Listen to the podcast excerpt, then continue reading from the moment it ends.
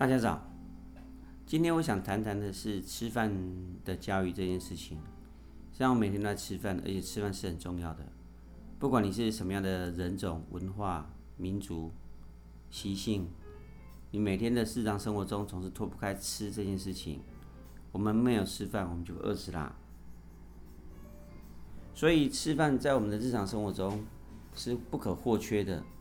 那你到底要怎么吃才会让你自己吃得开心、吃得健康、吃得营养？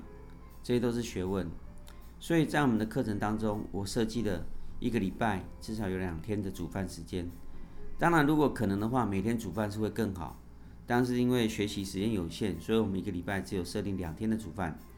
那在煮饭的时候，同学就会选出他们自己的呃负责的负责负责主持吃饭这件事情的同学。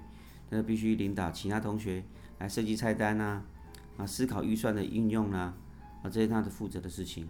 那每天的菜单呢，可能会由负责当天负责煮饭的同学。那目前估计是三位同学来负责煮饭。那三位同学可能要思考思考，我今天要怎么买菜，或者是下次我买菜要买哪些？那是买什么样的食物对大家最好、最健康？啊，那煮饭的时候你煮的方式很多啊，你是要油炸的、炒的。或者是水煮的，或者是烘烤的，或者是裹粉去炸的，这些东西不同的烹调方式，可能带来是口感，甚至可能带来是营养价值的问题。所以同学们也要去思考怎么做最好，或怎么吃最好。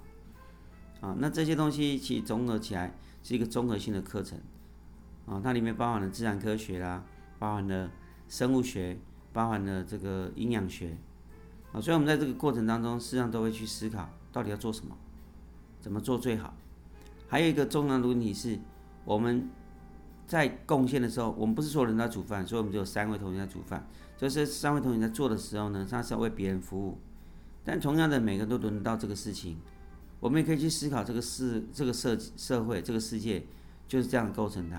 每个人都在为别人服务，是无形中为别人服务。有些人可能是负责种田，他种了田，他不可能去做衣服嘛。所以他种了田之后呢，他赚了钱，他可以拿钱去买衣服，让自己的呃身体不会受受受寒冷。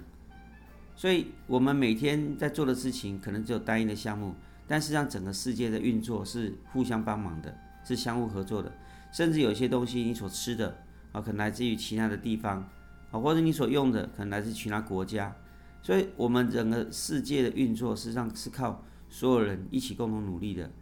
所以，当你了解这件事情之后，你就知道，这世界实际上是在冥冥中有一个，呃，无形的秩序在统筹这一切。我们只不过在其中生活，这是蒙特梭利的教育哲学。我们在里面思考，我们怎么去为这个世界贡献。当然，我们感谢其他人的贡献。所以，当你心里面心怀感激的时候，我们就不会对其他人随便的做出批评或攻击的言论。啊，那世界就会更和谐。这走走向一个世界和平的概念。所以，其实吃饭这件事情看起来简单，实际上从当中去体会的事情是很多的。我们开始想，我怎么样去好好的把我的工作做好，让别人在我的服务之下可以吃得更健康，吃得更快乐。这些都是我们想要带给孩子去思考的问题。那以上就是今天的分享，谢谢。